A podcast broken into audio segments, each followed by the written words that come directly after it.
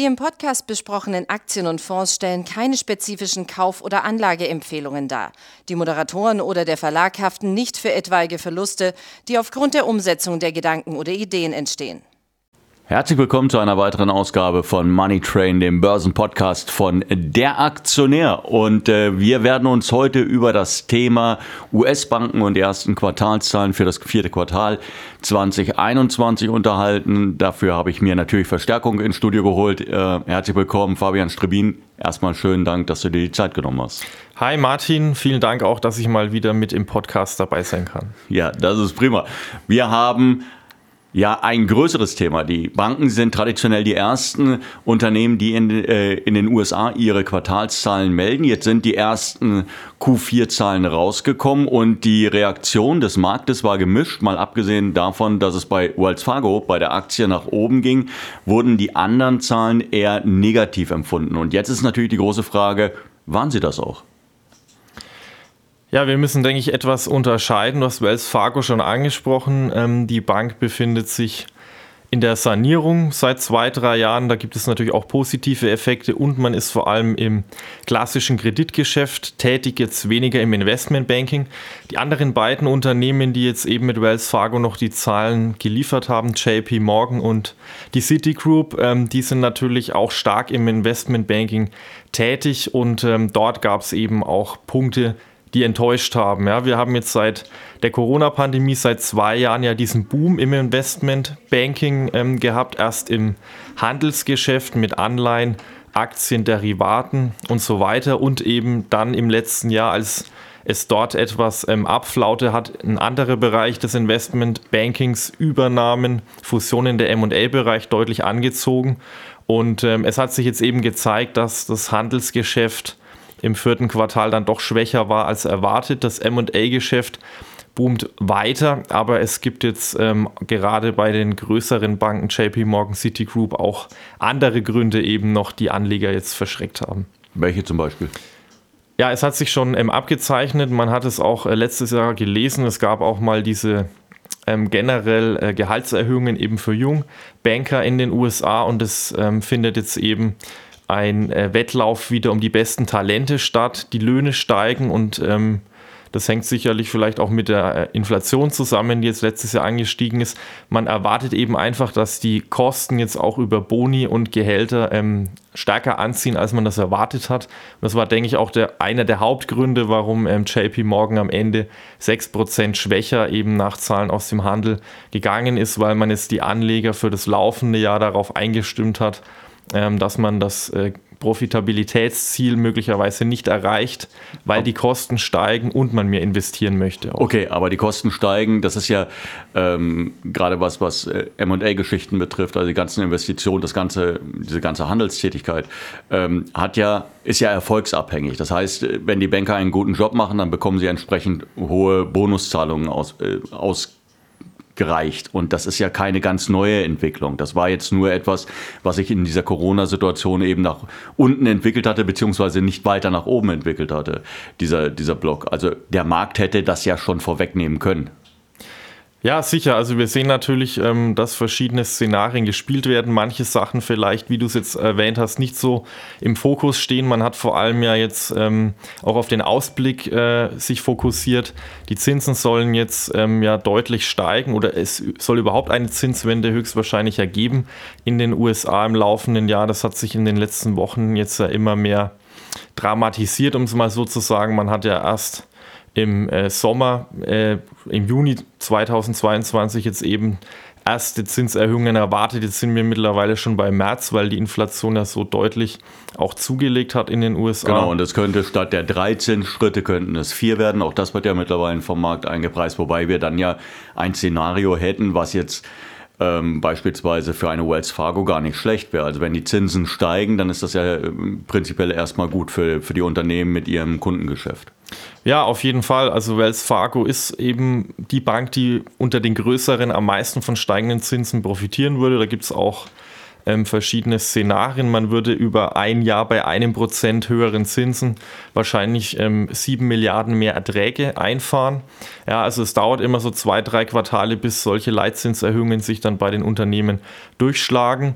Ähm, und Jamie Dimon zum Beispiel, der CEO von JP Morgan, hat jetzt ja auch gemeint, er könnte sich sechs Zinserhöhungen sogar in diesem Jahr vorstellen. Also es bleibt sehr spannend und Wells Fargo hat letztes Jahr eben auch schon den Markt outperformed mit knapp 60 Prozent Jahresperformance und war deutlich besser eben als die Benchmark und auch die Konkurrenten. Genau, aber das ist ja etwas, was auch offensichtlich momentan Anleger eben nicht so sehr auf der Agenda haben oder da fehlt das Bewusstsein dafür, dass Bankaktien, ähm, ob es jetzt die Aktien von Unternehmen waren, die eher im Investmentbanking äh, tätig sind oder, oder im Privatkundengeschäft, dass die prinzipiell gut gelaufen sind in den vergangenen 12, 15 Monaten. Und dass dann natürlich auch, wenn die Zahlen rauskommen, teilweise einfach nur diese Sell the, Sell the News-Effekte äh, stattfinden, dass man halt eben jetzt die, die mit den Nachrichten dann verkauft.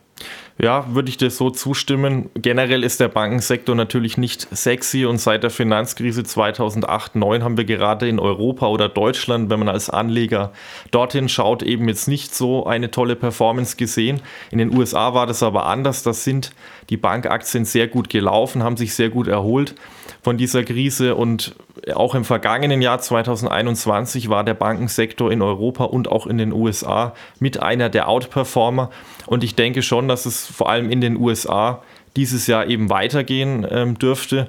Wells Fargo haben jetzt gerade drüber geredet, die Aktie hat jetzt auch, also wir haben jetzt zwei Handelswochen ähm, ja quasi fast abgeschlossen schon in, äh, in diesem Jahr. Wir sind jetzt schon in der dritten. Ähm, hat Wells Fargo jetzt schon über 20% Performance geliefert. Also diese Geschichte läuft weiter, ist ja auch von uns vom Aktionär eine laufende Empfehlung. Kann man noch weiter einsteigen? Ja, ähm, ich denke, wenn man sich den Chart ähm, anschaut, dann sieht man eben, dass in den letzten vier bis sechs Wochen hier eine sehr starke Aufwärtsbewegung stattgefunden hat. Und ich denke, man sollte vielleicht Rücksetzer abwarten, sofern es die in den nächsten Wochen eben gibt. Und dann kann man natürlich noch einsteigen. Ja. Ähm, was ist mit Bank of America? Also ich kann mich daran erinnern, in früheren ähm, Gesprächen hat es ja auch immer wieder gesagt, Mensch, Bank of America, das ist tatsächlich so eine Aktie, die hat zwar keiner auf dem Schirm, weil du hast es gerade gesagt, die sind herzlich unsexy, aber das ist ein Läufer. Also das sind Dauerläufer, wenn es um die Performance geht. Ja, absolut. Wir sehen das auch. Neben äh, Wells Fargo hat sich eben Bank of America jetzt auch vom Chart in den letzten Monaten nach, nach oben bewegt, während jetzt eben solche äh, Titel wie Morgan Stanley, JP Morgan oder auch Goldman Sachs, die ganz im Investmentbanking nur tätig sind oder wie JP Morgan als Universalbank ähm, in beiden Bereichen Kreditgeschäft und Investmentbanking gut aufgestellt sind, die haben jetzt eher ähm, eine Seitwärtsbewegung hinter sich und Bank of America reagiert eben ähnlich wie Wells Fargo stark ähm, auf diese Signale, dass die Zinsen jetzt eben deutlich angehoben werden könnten in den USA. Bank of America bringt jetzt ja eben in der laufenden Woche auch noch die Quartalszahlen und ich denke, das wird sehr spannend sein, ob das dann eben die ähm, Kursentwicklung der Aktie unterstützt oder ob es vielleicht auch einen Rücksetzer gibt. Was haben wir, was haben wir denn äh, momentan, wenn wir uns die Bewertung der, der Titel anschauen? Äh, womit haben wir es da zu tun? Ist das jetzt noch moderat? Ist das schon so ein bisschen, kann man so eine gewisse Überhitzung schon äh, feststellen oder sagst du, nee, da ist überhaupt noch nichts passiert? Also von einer Überhitzung würde ich jetzt eben nicht sprechen. Wir bewegen uns so zwischen ähm, 13 und 15, was das KGV angeht, für dieses Jahr, was erwartet wird von den Analystenschätzungen. JP Morgan wäre eben jetzt bei 13. Das ist aber auch der Schnitt der eigenen Aktie, also von JP Morgan über 20 Jahre. Da sind wir überhaupt noch bei keiner Überhitzung. Und ähm, die Peer Group liegt auch so bei 14, wenn wir uns die US Wall Street Banken anschauen. Der einzige Ausreißer wären eben Citigroup und Goldman Sachs. Goldman Sachs wird äh, bei 9 erwartet. Allerdings ist es jetzt ja auch hier die Frage, ähm, Goldman Sachs wird von steigenden Zinsen über das reine Kreditgeschäft wahrscheinlich so gut wie gar nicht profitieren, weil man ja eben hauptsächlich fast nur Investmentbanking eben betreibt. Und ähm, die Zahlen hier kommen jetzt auch in der laufenden Woche. Muss man abwarten. Citigroup hat ein KGV von 8, wäre das geringste eben unter den großen bekannten Wall Street Banken. Aber ähm, hier war jetzt eben die Entwicklung im vierten Quartal mit einem tja, Gewinnrückgang von einem Viertel im Vergleich zum ähm, Vorjahr auch äh, wenig erfreulich. Ähm, wenn wir uns jetzt mal wegbewegen von den amerikanischen Banken, wir schauen ja auch ganz gerne dann in diesem ähm, Umfeld mal nach Europa bzw. nach Deutschland. Äh, zurzeit sehen wir, Deutsche Bank hat wieder deutlich angezogen, war zeitweise offensichtlich wieder populär wie eh und je. Ähm, klar sind momentan eher spek äh, spekulative Anleger, die hier eine Chance suchen. Wir hatten aber auch die Commerzbank, die sehr gut gelaufen ist. Und wir sehen tatsächlich, es scheint so diese ganzen Restrukturierungsbemühungen der vergangenen Jahre scheinen auch wirklich Früchte zu tragen. Ja, bei der Deutschen Bank soll die Restrukturierung ja eben dieses Jahr enden, die jetzt drei, vier Jahre lief, ähm, Ende des Jahres. Und man erwartet jetzt eben für das Frühjahr, März, April auch noch ein Strategie-Update, also wie der Vorstand die Bank äh, nach 2022 aufstellen will, was man sich dort für Ziele setzt. Da denke ich, ähm, sind auch noch einige Überraschungen vielleicht dabei. Und für das Gesamtjahr sieht es ganz gut aus, dass man den Großteil der Ziele so auch erreicht. Was ähm, wird am Ende übrig bleiben von der Deutschen Bank? Ja, man hat das Investmentbanking ja schon ähm, zurückgefahren und sich wirklich auf die Bereiche äh, fokussiert, ähm, wo man vorne mitspielen kann, vor allem eben der Handel mit Anleihen und hat den Aktienhandel ja eben komplett eingestellt oder auch Teile ähm, von anderen spezielleren Investmentbanking äh, Gebieten an Konkurrenten verkauft. Und ich denke, es war wirklich klug, sich auf das zu fokussieren, wo man vorne noch mitspielen kann und nicht ähm, zu versuchen, einfach äh, tja, zu den US-Wall äh, Street Banken aufschließen zu wollen, weil das ist, denke ich, mittlerweile für die meisten europäischen Banken und auch die Deutsche Bank einfach unrealistisch. Ähm, wenn du dich momentan entscheiden müsst, müsstest zwischen Deutscher Bank und Commerzbank, wo würdest du eher hintendieren?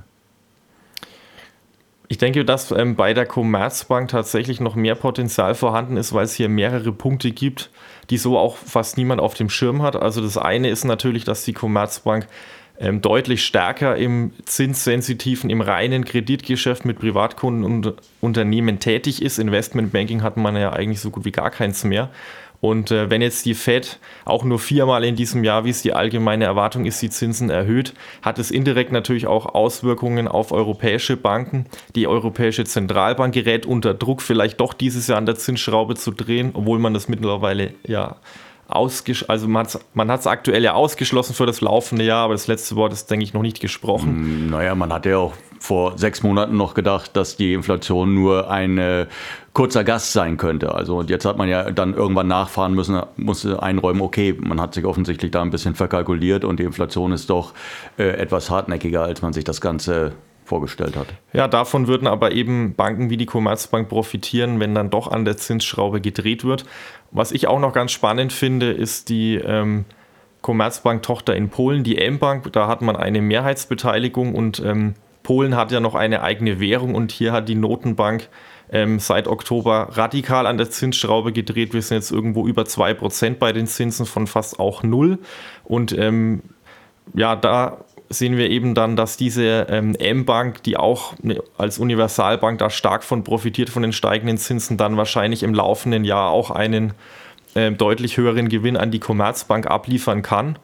Ähm, und ja, die Commerzbank selber hat ja überhaupt erst vor einem Jahr mit der Sanierung begonnen, die jetzt noch äh, etwas laufen soll. Und da sind natürlich auch positive Nachrichten zu erwarten, wenn Meilensteine erreicht werden, Ziele eher erreicht werden.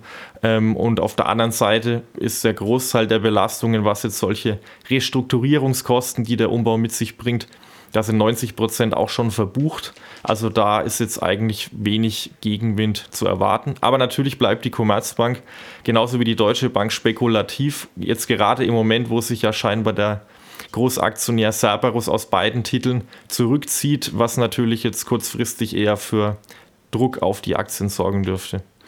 Aber mittelfristig durchaus eine gute Idee?